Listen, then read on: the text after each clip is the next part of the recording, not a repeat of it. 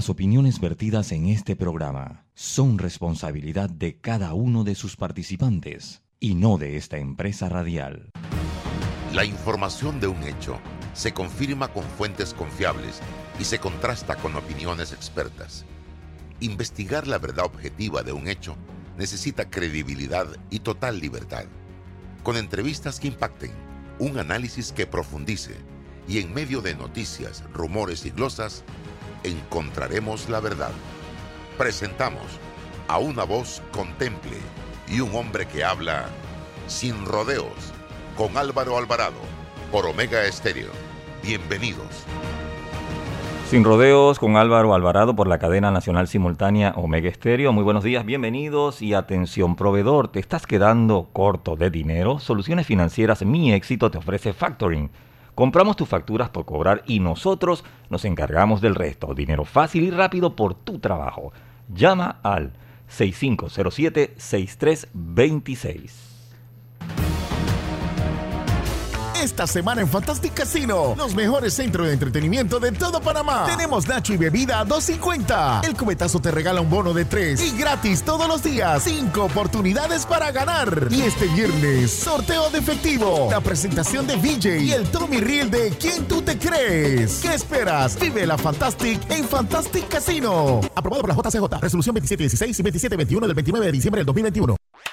Transforma tus cuentas por cobrar en dinero fácil y rápido. Eso es factoring de soluciones financieras Mi Éxito. Te compramos tus facturas y nosotros nos encargamos de cobrar. Escríbenos al 6330-2334 y nuestra asistente virtual Sophie te ayudará a empezar el proceso. Factoring, otra solución financiera de tus amigos de Mi Éxito.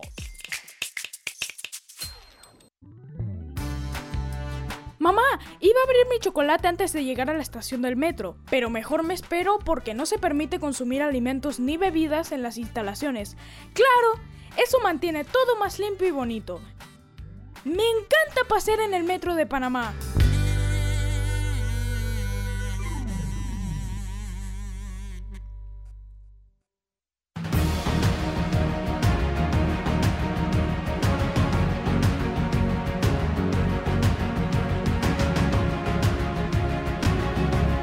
Amigos, ¿qué tal? Tengan todos muy buenos días, bienvenidos. Inicia este su programa Sin Rodeos a través de Omega Estéreo. Todas las mañanas, de lunes a viernes, nos vemos aquí a las 8 y 30 de la mañana hasta las 9 y 30. Gracias por su sintonía.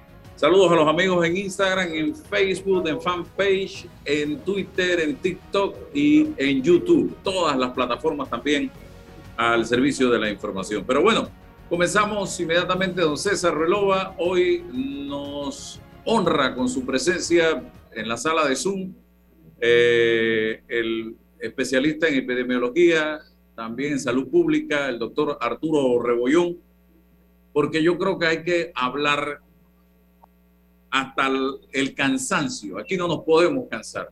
Es como cuando usted está en una guerra y usted dice, voy a descansar, a tomarme dos días libres Usted no puede tomarse un minuto libre en una guerra, porque ese es el minuto que aprovecha el enemigo para acabar con usted. Y los que saben y han visto películas de guerra están claritos en esto. Y estamos en una guerra de frente contra el enemigo que se llama COVID-19 y nosotros no podemos tomarnos un descanso. Nos tomamos un descanso en diciembre y aquí estamos pagando las consecuencias porque, ¿qué pasó? El virus fue avanzando, fue avanzando, fue avanzando y hoy nos tiene contra el piso después que nosotros lo teníamos a él arrinconado. Doctor Rebollón, ayer 11.500 y tantas pruebas resultaron positivas. Y ya usted lo ha dicho muy bien, cuidado, nos vamos a los 20.000. Hablemos de la situación en que nos encontramos en este momento. Bienvenido. Sí, muy buenos días Álvaro, César y a todo el equipo técnico que está detrás, que hace que este programa sea posible en todas las plataformas. Mira, nosotros hemos visto con mucho cuidado las estadísticas, que hemos ido avanzando de un promedio de 200 casos diarios que tenemos en noviembre y le hemos pasado a un promedio de 6.000 casos diarios la semana pasada. O sea, 6.000 casos diarios es más que lo que habíamos tenido en cualquier otra ola.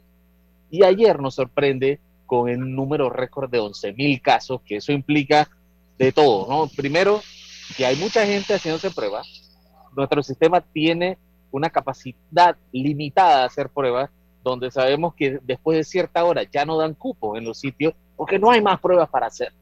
Y tercero, a pesar de que esta es una variante que sabemos que da muchos síntomas leves a las personas vacunadas, nosotros hemos visto aceleración en hospitalizados.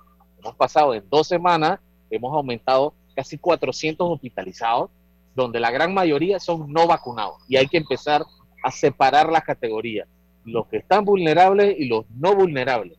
Los vulnerables son todos los que no tienen vacuna. ¿eh? Cero vacuna y una vacuna son los que están ocupando todos los sistemas de salud con los que requieren más eh, equipos, requieren más tratamiento, son mucho más caros de tratar. Y si lo ponemos en dinero, ¿ah? porque esta cosa a veces hay que ponerle el número, cada hospitalizado de eso que está en la sala te puede costar 20 mil a 30 mil dólares, ya sea del sistema público o privado. Y ahorita mismo tenemos casi 500. Así que saquen la cuenta y eso nos está costando por cada persona, que eso no hay fondo económico que aguante eso. Ayer, precisamente, subí un tuit basado en información de España, si mal no recuerdo, que decía, Omicron deja sin personal a los hospitales, ah, no, de Brasil, a los hospitales de Brasil. El coronavirus sigue propagándose en el país con un promedio de 75 mil casos por día. El sistema sanitario está sobrecargado, no alcanzan los test y miles de médicos y enfermeros están aislados por COVID. Entonces, cuando uno insiste, cuando uno ya prácticamente regaña cual papá a los hijos, no es por ganas de, voy a decir la palabra, de joderle la vida a nadie. Es porque uno, Macron. Ajá, es porque uno está viendo lo que está pasando en el mundo, lo que pasó ya en Panamá hace unos meses atrás y no queremos volver a esa situación. Esas son las razones. Y hoy, doctor, y usted me lo puede decir, yo he tenido la oportunidad de conversar con enfermeras, con médicos, con equipo de salud.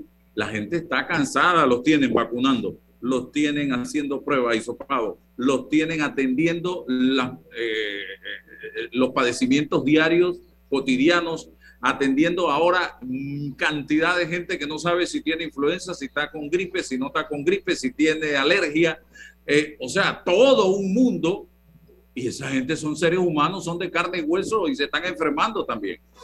Claro que sí, y eso es una realidad. Nosotros desde el inicio de la pandemia lo decíamos, el recurso más valioso para manejarlo es el recurso humano que tenemos en nuestro sistema de salud. Podemos tener todas las camas que tú quieras, pero si no hay médicos que te los atiendan, no hay enfermeras que le den ese calor humano a la atención médica, eso no va a ser posible. Que acaba de pasar un camión aquí en el café. Doctor, usted ha vaticinado que en cualquier momento podemos sobrepasar los 20 mil casos diarios. ¿En qué sustenta usted un vaticinio de esta naturaleza? Nosotros para hacer esos cálculos se utilizan distintas variables, desde la tasa de interacción de las personas, eso implica la movilidad. No hay restricciones de movilidad en, en Panamá, así que se mueve mucha gente los aforos, que es donde interactúan las personas en espacios cerrados, también se mantienen altos. Tenemos una variante que es altamente infecciosa. Tenemos una variante que ya hay históricamente en otros países que ha tenido ese impacto. Entonces, cuando uno pone eso y hace sus proyecciones eh, con fórmulas diferenciales, o sea, estamos hablando de una cosa que es matemático, no que yo agarro una tabla Excel y, y multiplico por dos, no, eso son unas fórmulas especiales y te sale que podemos llegar entre, entre 20 y 40 mil casos diarios. Y una cosa que hay que decir, esto depende, es independiente si los podemos encontrar. ¿ah?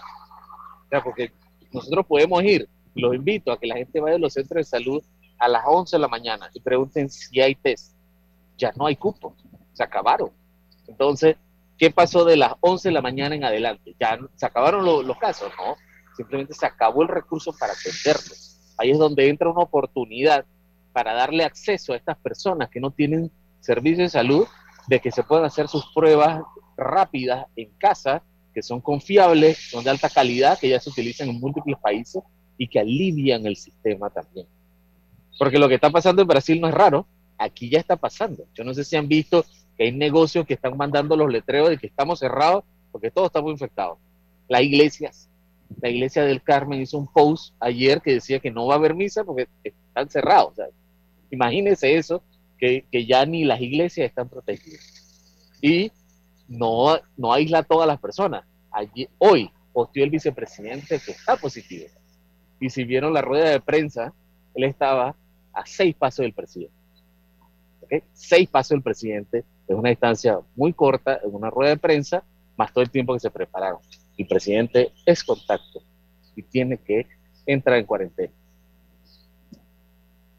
Doctor, buenos días. Le pregunta en esta ocasión César Ruilova, con la, con la experiencia, con la data eh, epidemiológica de otros países que están, se han adelantado a nosotros con el Omicron, han llegado a su pico, han bajado. ¿Cuál ha sido el tratamiento, la experiencia y qué, qué debemos hacer para ir desde acá, desde nuestra experiencia, resolviendo, emulando eh, lo, que, lo que ha ocurrido ahí?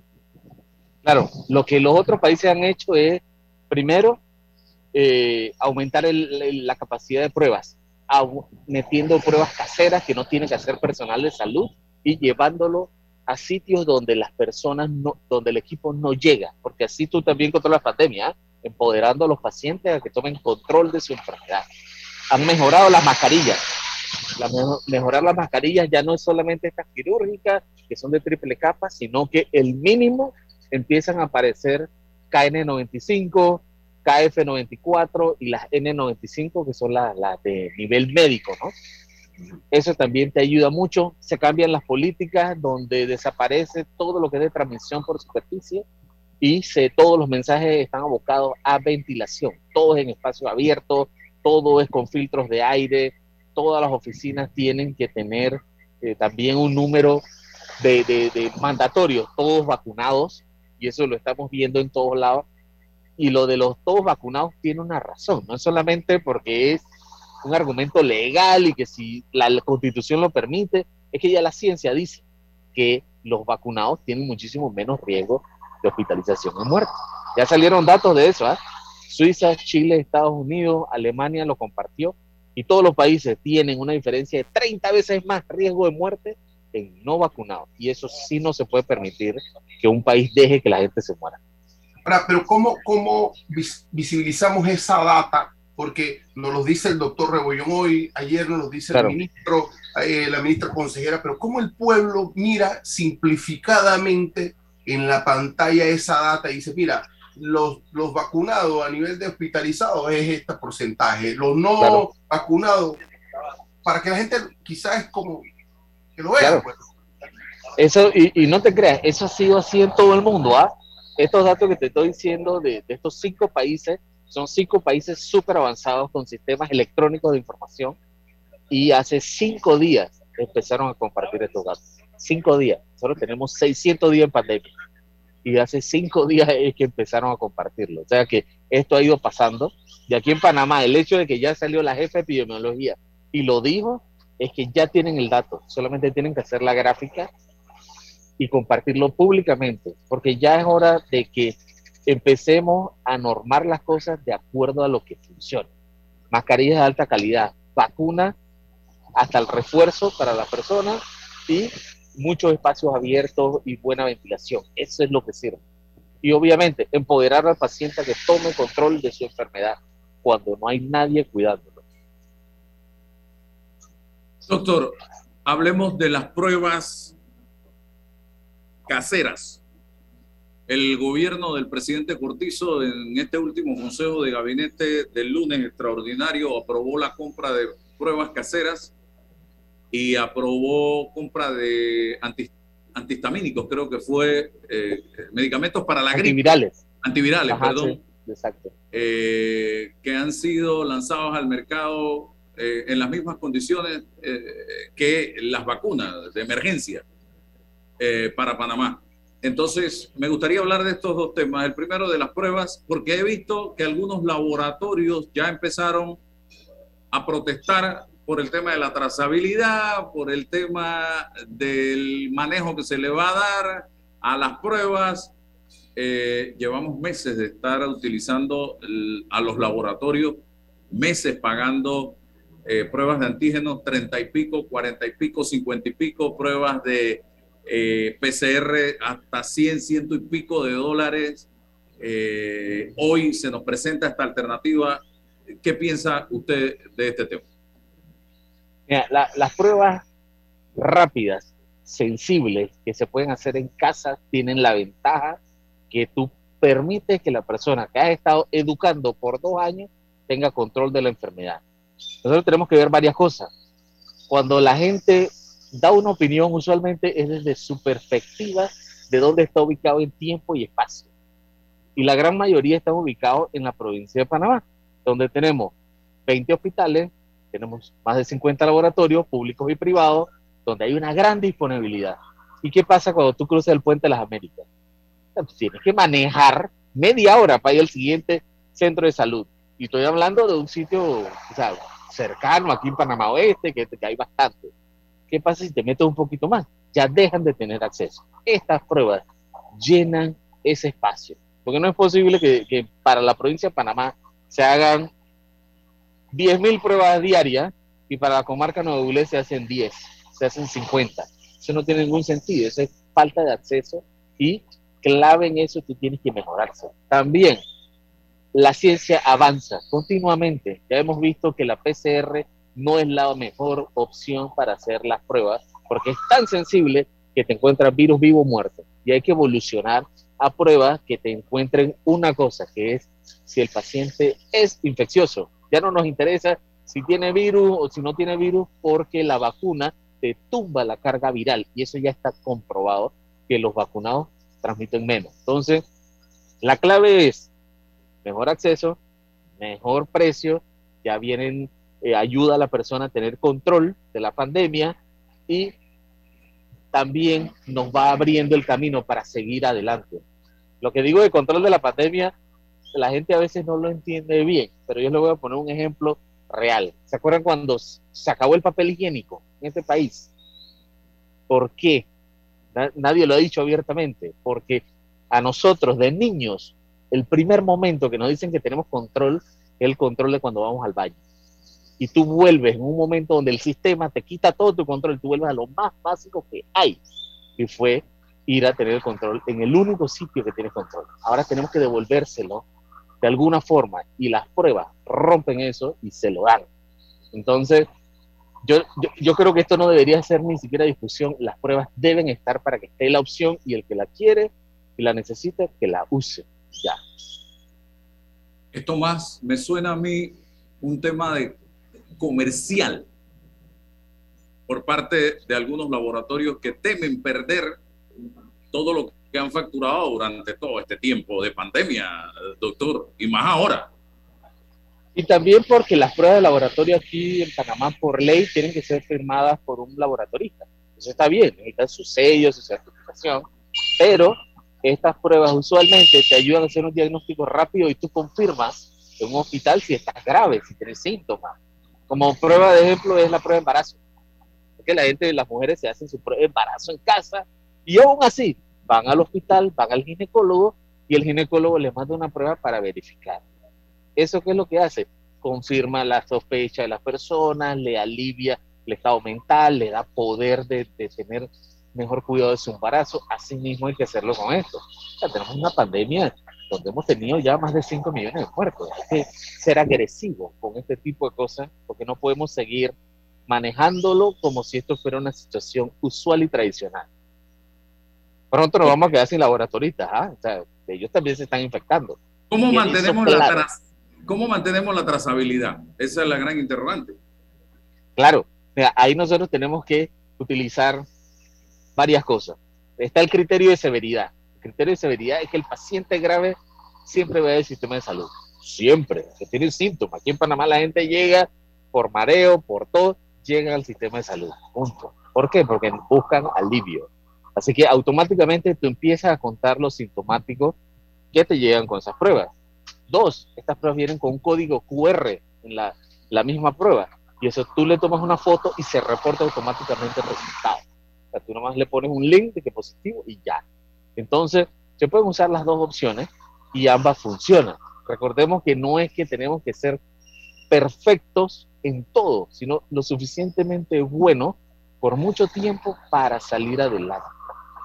Perfección mata, mata trabajo. Eh, eh, los antivirales, ¿cómo, los antivirales. vamos a manejar el tema de los antivirales? ¿Será por receta médica o se va a poner a disposición como un protocolo de la gente? ¿Cómo debe manejarse eso?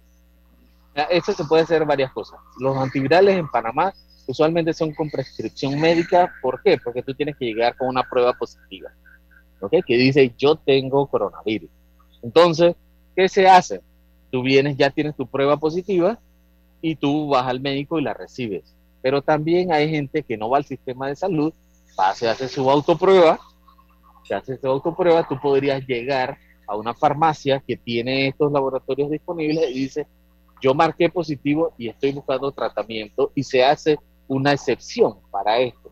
Entonces tú también disminuyes la carga en el servicio médico y mueves a la gente rápidamente, porque aquí tú lo que quieres es un flujo rápido, continuo, que la gente no deje de tener tratamiento porque no consiguió cupo, porque no había médico, se acabaron las sellas, ese tipo de cosas.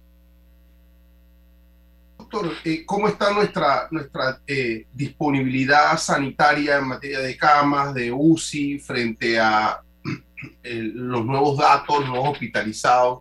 ¿Cómo está el sistema público y privado? ¿Hay un margen allí todavía que nos permite mantener las libertades y todo esto o estamos muy, muy ajustados? ¿Cómo andamos? Claro, miren, nosotros ahorita mismo tenemos más del 50% de capacidad de hospitales, eso es bastante saludable. Sin embargo, hay algunos hospitales donde hay mayor carga que están subiendo. Por ejemplo, el Hospital del Niño, nosotros ya vimos que el doctor Paul Gallardo dijo transparentemente que ellos tienen un número de camas limitadas para COVID y ya van por casi tres cuartos de las camas, ¿no? Casi tres cuartos de las camas y están hospitalizando uno a dos por día, o sea que se pueden llenar. El hospital de UCI de Ucre también está eh, de los más rápidos que se está llenando, metiendo casi 20 hospitalizados por día. Entonces, nacionalmente tenemos suficiente, pero tú tienes que tener la cama donde está el enfermo. La ciudad de Panamá se está empezando a sobrecargar eh, en algunas camas, pero todavía hay bastante. Que eso eh, hay que destacarlo. Hay bastantes, bastantes camas, porque se prepararon bien. O tenemos bastante. Eh, usted, usted dice que, que, la ciencia cada día se va mm, preparando, modernizando, es dinámica, por supuesto, pero ah, nos ha llegado este fenómeno, esta pandemia, esta coyuntura crítica y ni siquiera la ciencia estaba preparada para esto. ¿Cómo, cómo, cómo lidiar con, con, una cultura, con una, una población, con unos hábitos en el que uno tampoco está preparado para una cosa como esta y menos sostenerla en el tiempo, dos años, tres años, y la gente se va preguntando hasta cuándo todo esto, y cómo conversar desde la ciencia, entendiendo al hombre que, que es de a pie, que, hay que explicarle algo y decirle, mira, tienes libertad, pero tienes una responsabilidad, porque ya el gobierno no lo puede hacer todo. Y es un poco la autoconciencia, pero guiado, por supuesto, por la inteligencia del hombre de ciencia. Es decir, cómo le decimos a nuestro pueblo que se tiene que cuidar, no todos los días que sienta que lo estamos regañando, que es como una imposición. ¿Cómo hacemos ese diálogo? Eh, eso tiene que hacerse de, a distintos niveles. Nosotros en Panamá tenemos que levantar mejores mensajes educativos.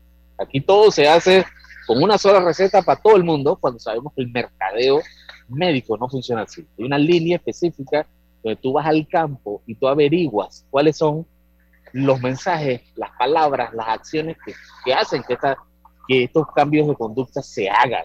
Ejemplo de eso, tú le dices que mira, ven, nosotros te vamos a, implementar las mascarillas.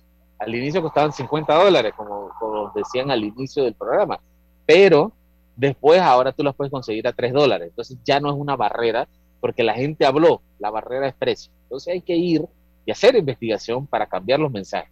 Conste que, eso que estamos hablando, ningún país lo ha hecho adecuadamente. Hay que ir al campo colectar datos y hacer eso. Y esa es una, una de, las debilidades que tiene nuestro sistema.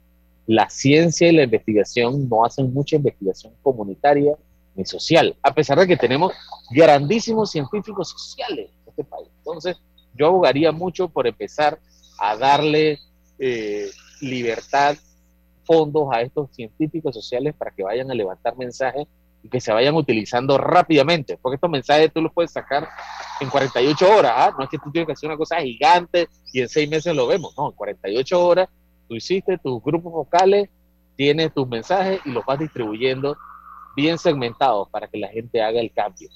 Y usar analogías. Eso, yo, eso es lo que yo uso. Yo uso analogías para que la gente lo entienda. Eh, porque hay veces que se nos va la mano en pollo, como decimos, para mostrar que sabemos. Pero a la gente no le interesa si sabe. La gente le interesa aprender. Hay una que me gusta mucho de, de la PCR. La PCR yo vengo y uso una analogía que la gente me dice que, pero ahora, ¿por qué no se usa la PCR? que la PCR es muy sensible. Como que tú vas el miércoles de ceniza al manguito de Penonomé. Eso está que es un desastre y la PCR dice, aquí hay carnavales, pero es miércoles de ceniza, ya no hay nada. Lo que tiene es que ya pasó, pero hay residuos del carnaval y él lo capta. Entonces, por eso que no se usa la PCR y la gente tiene que hablar en ese idioma para que se pueda hacer. Y nos toca aprender a nosotros. el mensaje es que todos tienen que aprender, incluso nosotros, a comunicar. Doctor, tengo varias preguntitas aquí. Una. Claro. Yo puedo andar por ahí por la calle pensando que desde marzo que arrancó esto del 20 hasta la fecha, a mí no me ha dado COVID porque no he sentido ningún síntoma de nada y me pudo haber dado y cómo hacer para saber si me dio COVID en algún momento. ¿Hay alguna prueba? Claro, mira, hay unas pruebas que se hacen de anticuerpos que son en sangre, que esas te miden si has tenido contacto con la, proteína S del virus y te mide anticuerpos. Eso sí, esos anticuerpos te duran de 3 a 6 meses, ¿ah? O sea, que si tuviste contacto, te infectaste hace 3 meses, ya eso ya no marca. Y ejemplo de eso, que yo tengo múltiples pacientes que han tenido, que se han tomado la muestra y le marca cero de anticuerpo, uno de anticuerpo, cuando los vacunados me marcan mil, dos mil, tres mil. Entonces, no sale, no sale. A veces no, no sale y es porque este, eso lo que tiene este virus, no levanta inmunidad a largo plazo. Por eso es que se ponen tantas refuerzos.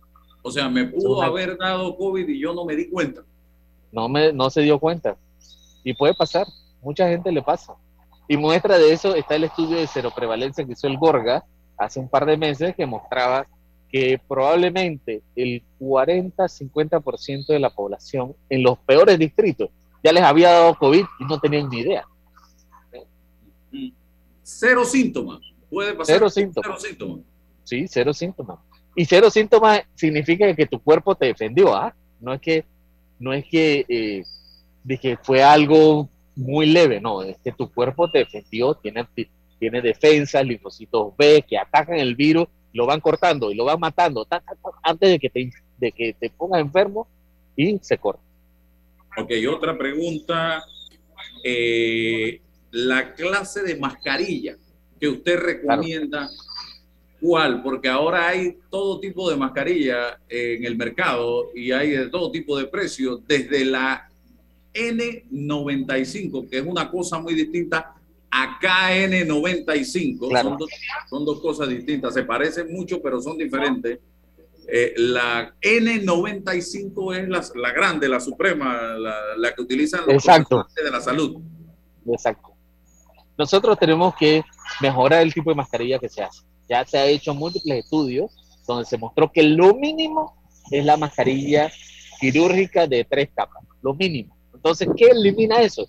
Todas esas mascarillas que son bonitas de tela, con diseño, eso hay que descartarlo, eso no sirve. y lo digo transparentemente, ¿no? Eso no funciona.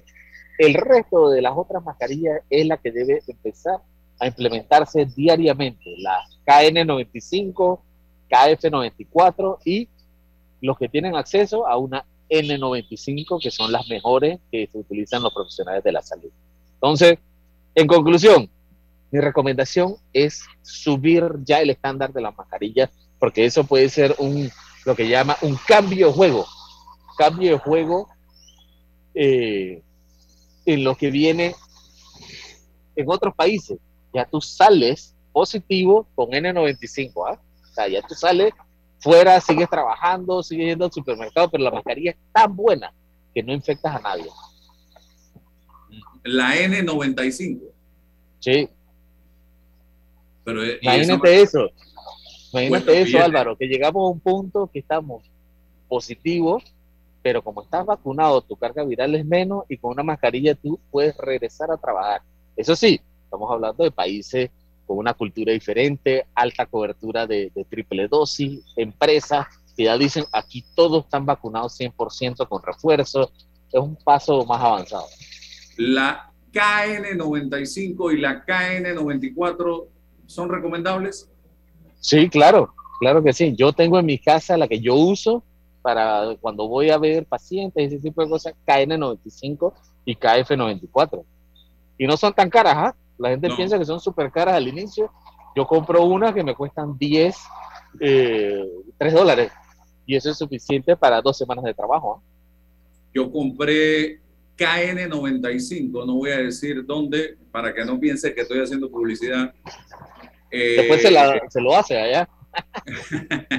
con F, eh, el, el, código de europeo, que es FFP3, creo que es.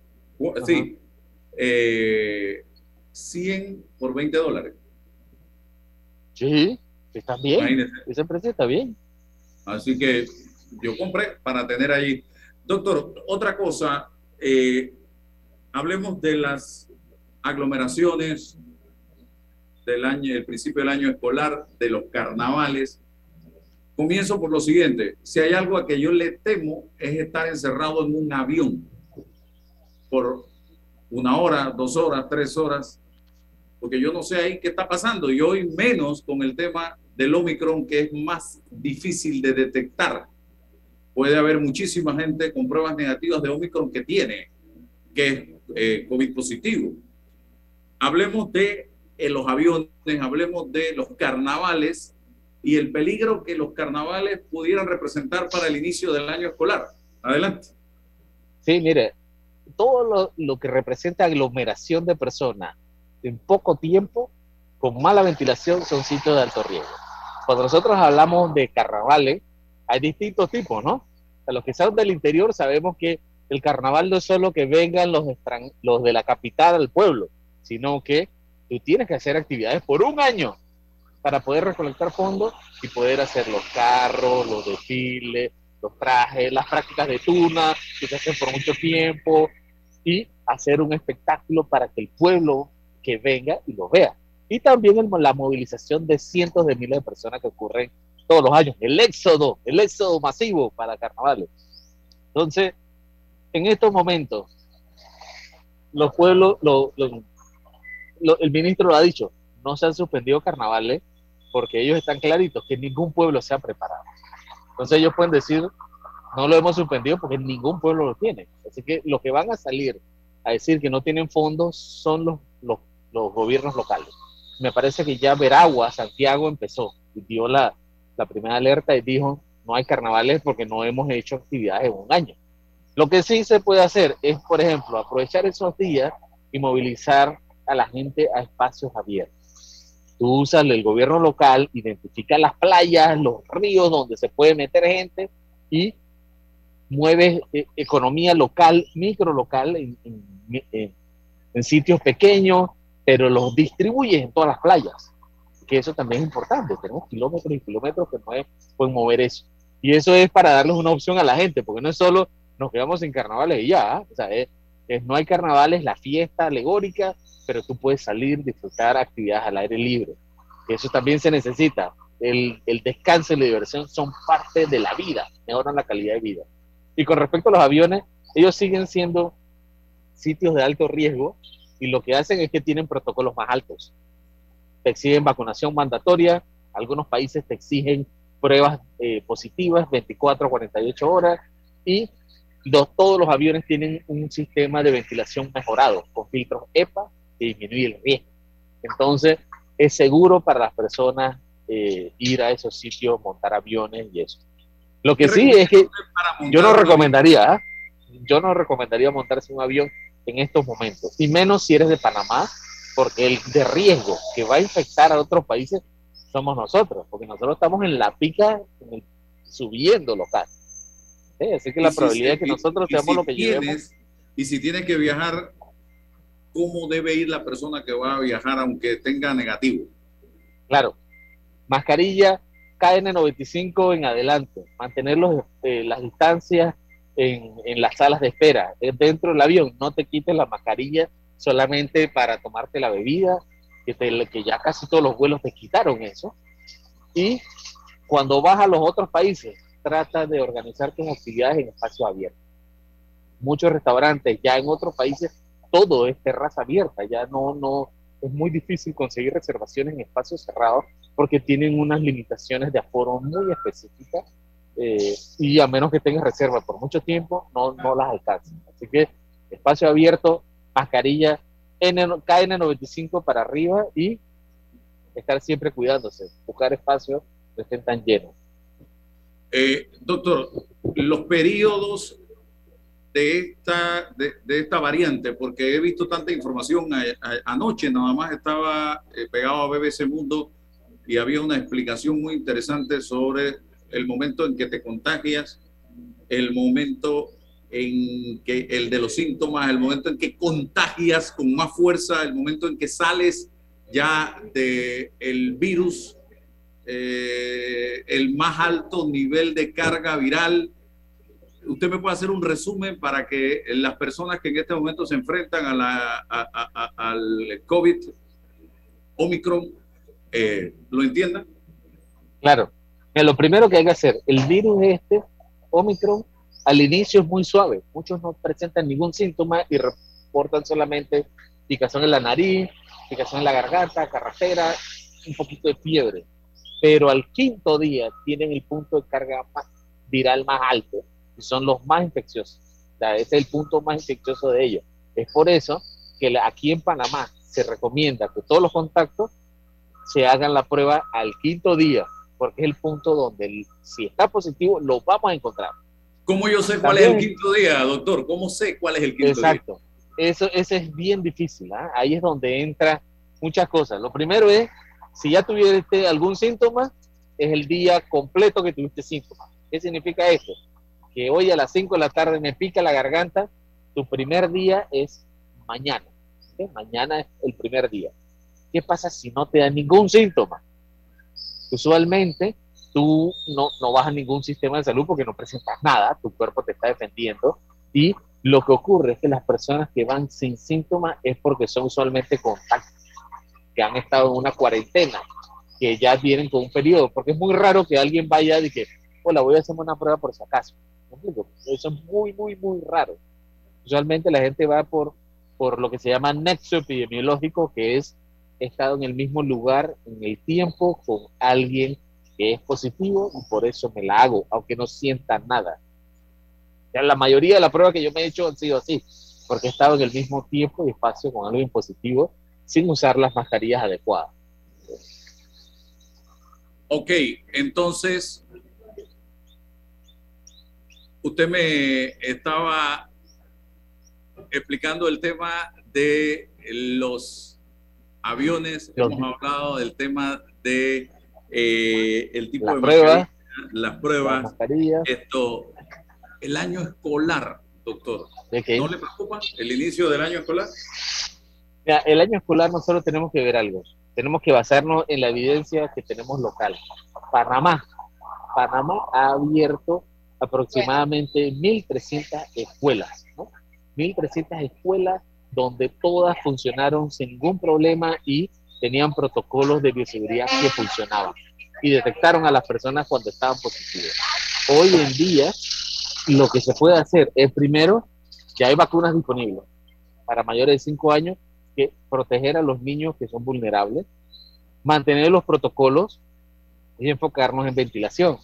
Enfocarnos en ventilación. Nuestra escuela pública, todas, la gran mayoría, todavía utiliza adoquines de esos decorativos que permiten la entrada y salida de aire que esas son la mayoría de las escuelas. Entonces, nosotros tenemos que cambiar la narrativa de que es que la escuela no está lista porque no tiene agua. Pues es que este es un virus que se transmite por vía aérea, señor. Usted tiene que enfocarse en ventilación. Y ya, y se acaba el argumento de eso, es que ya no estamos protegidos el personal. 93% de los profesores y los administrativos ya están vacunados. Es que en la escuela se transmite el virus.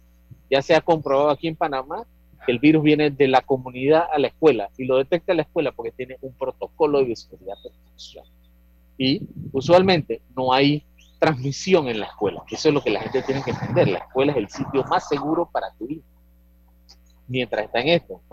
Porque ahorita mismo la gente viene, se lo lleva al mall, se lo lleva a la cancha, lo dejan jugar el parque, está todo el mundo apretado, pero en la escuela es el sitio inseguro. No, es al revés. La escuela es el sitio más seguro y es donde debemos enviarlos para que se eduquen y estén protegidos.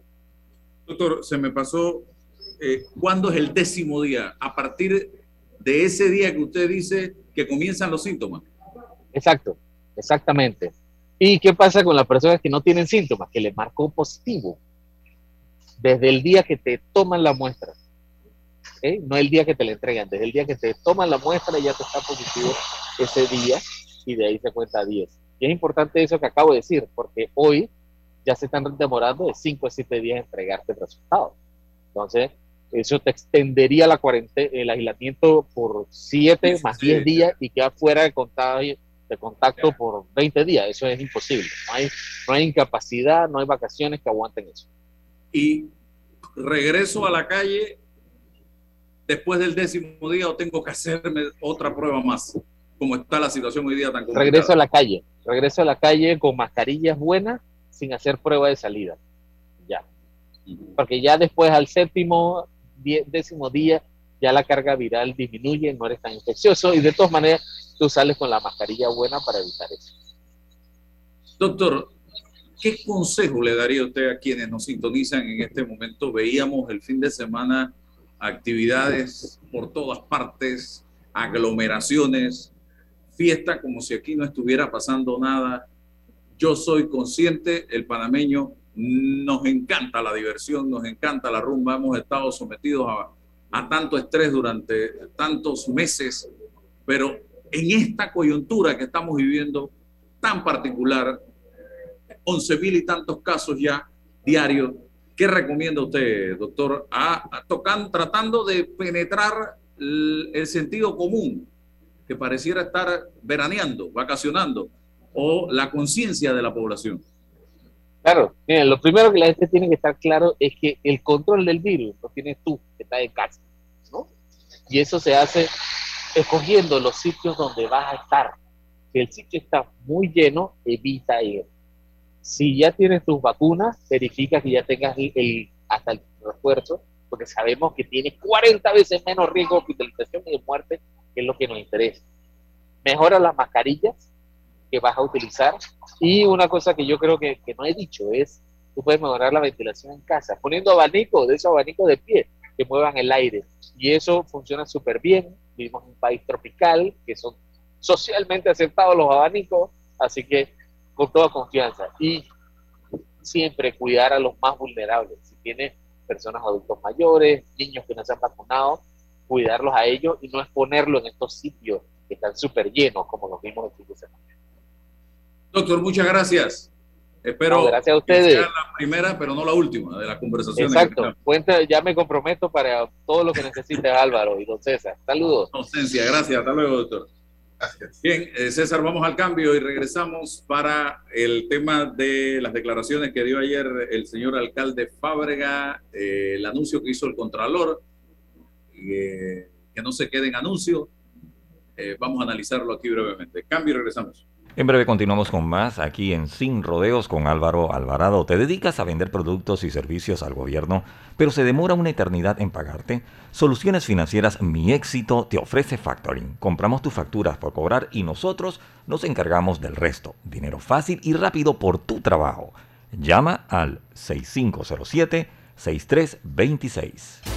Esta semana en Fantastic Casino, los mejores centros de entretenimiento de todo Panamá. Tenemos Nacho y bebida a 2.50. El cubetazo te regala un bono de 3 y gratis todos los días. 5 oportunidades para ganar. Y este viernes, sorteo de efectivo. La presentación de VJ y el Tommy Reel de ¿Quién tú te crees? ¿Qué esperas? Vive la Fantastic en Fantastic Casino. Aprobado por la JCJ. Resolución 2716 y 2721 del 29 de diciembre del 2021. Transforma tus cuentas por cobrar en dinero fácil y rápido. Eso es factoring de soluciones financieras Mi Éxito. Te compramos tus facturas y nosotros nos encargamos de cobrar. Escríbenos al 6330-2334 y nuestra asistente virtual Sophie te ayudará a empezar el proceso. Factoring, otra solución financiera de tus amigos de Mi Éxito. Cuando no hablamos en nuestro viaje en el metro, estamos respetando a los demás y cuidando nuestra salud. Tu silencio dice mucho. ¡Qué ingeniosa frase! Déjate llevar por la frescura del pollo melo, panameño como tú. Déjate llevar por la frescura del pollo melo. Variedad y calidad. Melo. Frescura de altos estándares. la calidad es una promesa para llevarte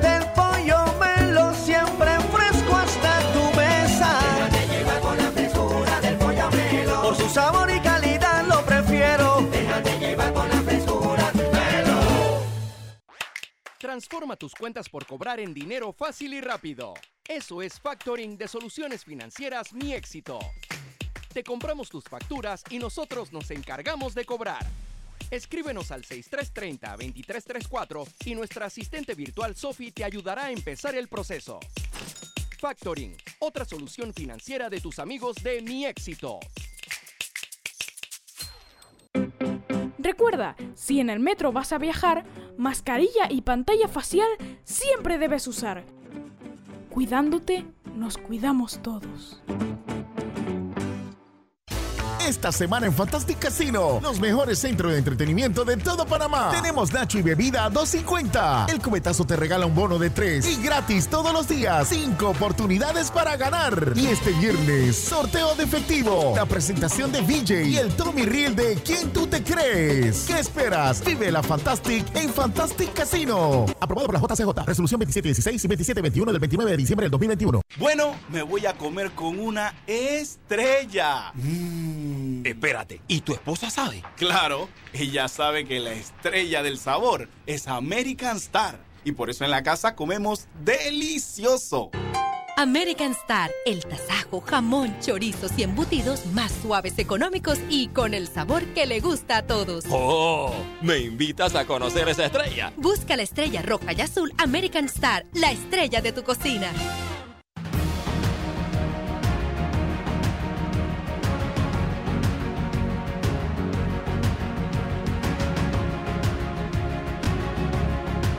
Seguimos adelante, señoras y señores. Eh, en este momento, eh, en los minutos finales, tenemos 10 minutos, César. Ayer el alcalde del distrito capital, voy a buscar la noticia aquí, no sorprendió, porque a mí ya nada de él me sorprende, amigos y amigas que me escuchen. Ya nada, nada, nada, nada, nada. Me sorprendería que actuara de la manera contraria como lo hace. Alega alcalde Fábrega que no está obligado a sustentar gastos de movilización. En medio de las críticas por los escandalosos emolumentos de un grupo de alcaldes y representantes, Solís, Gerardo Solís anunció que revisará salarios, los gastos de representación y movilización. La noticia dice lo siguiente. José Luis Fábrega aseguró ayer que él no está obligado a sustentar los 5 mil dólares que recibe en gastos de movilización. Dijo que ningún acuerdo municipal dice que debe sustentar esos fondos. Eso es como los gastos de representación de los diferentes ministros. Y que yo tenga que presentar un informe mensual sobre los gastos que yo represento. La ley no contempla que yo tengo que hacer un informe partamos del principio de que la ley hay que reglamentarla en la Asamblea Nacional, dijo. Por acá dice que los, los controversiales gastos de movilización que reciben las principales autoridades de los gobiernos locales habrían cobrado vida durante el gobierno de Martín Torrijos. Un comunicado de la Contraloría General de la República a cargo de Gerardo Solís, en donde se anunció que esa entidad revisará salarios, gastos de representación, gastos de movilización y dietas de los alcaldes, representantes de corregimiento, revela algunos datos sobre la historia de este privilegio que le cuesta al erario por lo menos 12.3 millones al año. O sea, me dice que vas a investigar, pero al mismo tiempo en el mismo documento estás prácticamente justificando lo que están haciendo los representantes y alcaldes del país. Si yo concluyo, al final, como dice Francisco Sánchez Cárdenas en un tuit que me contestó ayer, la, conclusión va a ser, eh, no es ilegal, pudiera ser inmoral, así como todo en este país. Y no va a pasar absolutamente nada. Se los digo hoy, aquí. Esto es una cortina de humo de la Contraloría. Y el alcalde más temprano, escuchen esto y le doy la palabra a don César, defendió los ingresos que recibe mensualmente, al menos 12.250. Un periodista de la prensa le preguntó si estaría dispuesto a disminuir su salario por empatía con la ciudadanía en medio de la pandemia. Miren la respuesta del alcalde José Luis Fábrega. Por eso digo, a mí no me sorprende nada ya del señor Fábrega. La respuesta fue, abro comillas, la verdad es que nosotros hemos caminado durante pandemia en momentos más críticos, en la playa lo vi yo caminando, momentos más críticos de la pandemia y a nosotros no nos han hecho esa pregunta. Otro periodista le preguntó, nadie le pide que se baje el salario. Y el alcalde contestó, abro comillas, ningún ciudadano le ha pedido a este servidor que se baje el salario, ni a ningún representante de corregimiento. Luego ahondó sobre el concepto de salario, pues inicialmente dijo que él no ganaba 12 mil, sino 7. Tienes que dominar el concepto de qué es salario y los diferentes componentes. Si me hablas de ingreso, es otra historia. Miren cómo juegan con el idioma español porque ellos saben perfectamente, o piensan, mejor dicho, perfectamente, que nosotros somos una partida de ignorantes y de estúpidos. Entonces, ah, no, es que el salario mío es 7 mil. Los ingresos son 12 mil y pico, porque le sumaría entonces el gasto de movilización, partida de. O sea, eso es lo que somos nosotros para ellos, señoras y señores. Señor alcalde, Estamos hablando de recursos públicos, de recursos de producto de los impuestos de todos los panameños.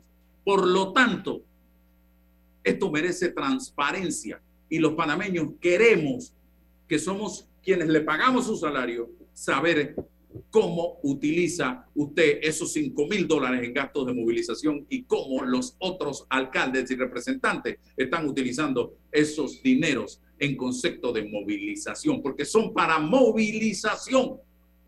Señores alcaldes y representantes, no jueguen con la paciencia y la tolerancia del pueblo panameño. César. Gracias, Álvaro. Eh, bueno, hace 15 años el, el país políticamente decidió un proyecto de descentralización eh, una posibilidad de darle más músculo a los gobiernos locales, de permitir desde la, desde la política doméstica de nuestros pueblos organizados que se generaran esas políticas públicas con el concierto de la, de la población organizada. Eso fue un, un, proyecto que se, que se materializó como una ley y que se modificó en el 2015. Y, he escuchado en el debate que, bueno, que la enfermedad no está en la sábana, que por qué estamos ahora hablando de la descentralización con respecto al tema del manejo salarial de ciertos alcaldes y autoridades locales, pero creo que es un debate más, más, más profundo que debemos tener, porque es una lástima, es una lástima no medir a, a 15 años de esa propuesta política los efectos positivos, los efectos negativos de ese proyecto de descentralización. Y hoy estamos, insisto, o nos hemos quedado en el debate solo sobre cuánto o por qué se gastan los alcaldes los representantes los salarios. pienso que, que debemos permitirnos como país para el crecimiento ese debate, No sé si es culpa de la ley de descentralización esto que está ocurriendo, si es un problema ético, es un problema legal. Bueno, es que es parte del análisis y del abordaje de esta situación. porque con las declaraciones y las opiniones, yo pudiese decir, bueno, el alcalde tiró la moral a la basura y plantea eminentemente el problema de orden legal con su interpretación. Tendrán las autoridades que decir si eso es un exabrupto, si está fuera de la ley, las sanciones que tendremos que hacer. Pero insisto, ¿qué ha ocurrido a nivel de las autoridades locales? ¿Qué ha ocurrido con nuestros pueblos? Porque el municipio de Panamá, de la metrópoli, si bien después de la presidencia es atomiza un poder, también hay más de 50 municipios que tendremos que saber que ver qué está ocurriendo. Es una lástima, sería una lástima solo quedarnos con este problema si el Contralor lo va a investigar ahora, si es inmoral. Bueno, hay que abordarlo. Pero, ¿qué ha pasado con la descentralización? Porque es interesante cuando nos quejamos que vivimos en un presidencialismo profundo, agudo, histórico, y decidimos para minimizar y limitar ese presidencialismo, ese problema de la asamblea y esas deficiencias del Poder Judicial, la esperanza de lo descentralizado, y ahora solo, insisto, estamos mirando qué nos dice un alcalde que debe pasar a la historia, bueno, por, lo que ha hecho, por lo que no ha hecho, por lo que ha dicho, por lo que no ha hecho. Y si creemos en la gestión, creo yo, fuera de tiempo del contralor, esto de una supervisión previa, de un control previo. Eh, esto ya debe estar auditado, debe estar, debemos tener un informe y una opinión de la Contraloría. Pero bueno, yo, yo sí abogo por sí discutir este tema, por sí saber cómo se gasta nuestra plata, pero no solo quedarnos en esto, porque mañana se irán estos alcaldes, estos representantes, y llegarán pasado mañana otros y utilizarán el mismo hacer. No, no, no. La ley de descentralización, el proyecto político de descentralización es el que está en debate y el que debemos nosotros con integralidad debatir, discutir y saber si lo tenemos que reformar para mejor si lo tenemos que eliminar porque no nos funciona el proyecto o qué es lo que tenemos que hacer con esa posibilidad política. Porque son instrumentos políticos que se pretenden mejorar para el bien común colectivo. ¿De qué? De lo doméstico, de nuestros pueblos, que están urgentes de que llegue una política buena. Se supone que de los líderes comunitarios, los que están más cerca de las necesidades de nuestros pueblos, va a funcionar esa fórmula. Miremos si funciona o no, lo que voy a decir va en contravía a lo que estás planteando, César, en torno al tema de la descentralización, porque a mi parecer, y yo que he tenido la oportunidad de visitar Brasil, está descentralizado, conocí un poco cómo se maneja, hasta la salud y la educación están eh, siendo manejadas por municipios Colombia está descentralizado y se maneja muy bien el tema de la descentralización. Para poner, eh, eh, creo que Ecuador también se maneja el concepto de descentralización. Entonces yo me pregunto, ¿por qué en Panamá no se puede manejar como debe ser, de manera correcta, honesta, decente, transparente, el tema de la descentralización? Entonces llego a la conclusión que el problema no es la descentralización. Y lo escribí en un tuit. Lo escribí con dureza porque me molesta cuando yo veo estas cosas, que en otros países funcionan y aquí no funcionan. El problema es que estamos en manos de una pandilla de corruptos que si los nombras en el Vaticano, se roban la limosna en la iglesia, en la basílica. Ese es el problema. No son muchas veces las leyes, son la gente que busca rendijas, aberturas, ventanitas, puertas para colarse y para hacer, para jugar vivo. Ese es el grave problema que yo planteo, eh, señoras y señores. No son las leyes, son las personas que ocupan algunos cargos. El país realmente, y ahí coincido, y no me canso de coincidir con Rubén Blades en el artículo que escribió el domingo, si no me equivoco, o el lunes, en la noche, necesita una... Álvaro, Álvaro, pero te pregunto, si esto funciona porque, porque está la ley y la ley está... ¿Dónde están los cabildos políticos de los pueblos? ¿Dónde está ese pueblo que debe estar exigiendo está mirando, porque está escuchando que tu alcalde está cobrando 5 mil dólares de movilización y está callado allí. Y si tú no activas en la descentralización políticamente al pueblo, porque es parte de la descentralización, mover políticamente al pueblo, pero sí está, pero no pero, pero son ellos, es eso que yo me refiero.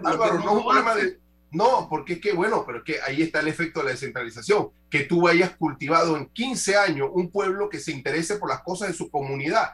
Es culpa del alcalde porque está cobrando 5 mil dólares de movilización. Es culpa de que la ley de descentralización como un todo no ha funcionado, no se ha activado. Y no medimos, Álvaro. Es que el problema es que hacemos la ley y no vamos midiendo ves que es más que todo, sí, yo no estoy de acuerdo con lo que está pasando con, yo no estoy de acuerdo, no, estoy, no me malinterprete, sino es que estoy diciendo que en las narices de los, de los pueblos está pasando esto y no hay reacción, no hay nada. Entonces, no funcionó la ley porque parte de la lógica de la ley es activar en cabildos abiertos, en las actividades comunitarias de los pueblos, interesarnos en los problemas y todo el mundo guarda silencio. Entonces, en la ley es el personaje. Bueno, pienso que es todo pero debemos abordarlo como un todo, don Álvaro, como un todo. Una tarea pendiente. No, pues definitivamente ese debate tiene que darse, por eso la revolución es el camino. ¿Cómo? No sé, pero aquí necesitamos una revolución, revolución cultural. Educativa, cultural. Como decía Mao. Eh, en materia de salud, en materia de la caja de seguro social, una verdadera revolución en materia de la mentalidad de la población. Ahí necesitamos también una revolución. Gracias, don César. Gracias a todos por su sintonía. Nos vemos mañana. La información de un hecho se confirma con fuentes confiables y se contrasta con opiniones expertas. Investigar la verdad objetiva de un hecho necesita credibilidad y total libertad. Con entrevistas que impacten, un análisis que profundice y en medio de noticias, rumores y glosas, encontraremos la verdad. Presentamos a una voz contemple y un hombre que habla sin rodeos con Álvaro Alvarado por Omega Estéreo. Gracias por su sintonía. Mundo Tours, agencia de viajes, te invita a disfrutar del verano con sus diferentes excursiones y siempre guardando todas las medidas de bioseguridad. Acompáñanos a la Feria de las Flores en Boquete del 21 al 23 de enero, un pasadía en Contadora el 19 de febrero y paseo por la Bahía de Panamá el 19 de marzo. Mundo Tours, un mundo por conocer. Vendemos felicidad. Viajamos por todo el mundo. Compra, ahorra y viaja con tus club de viajes. Mayor información 6020 3649 68 66 47 77 o el 61010003.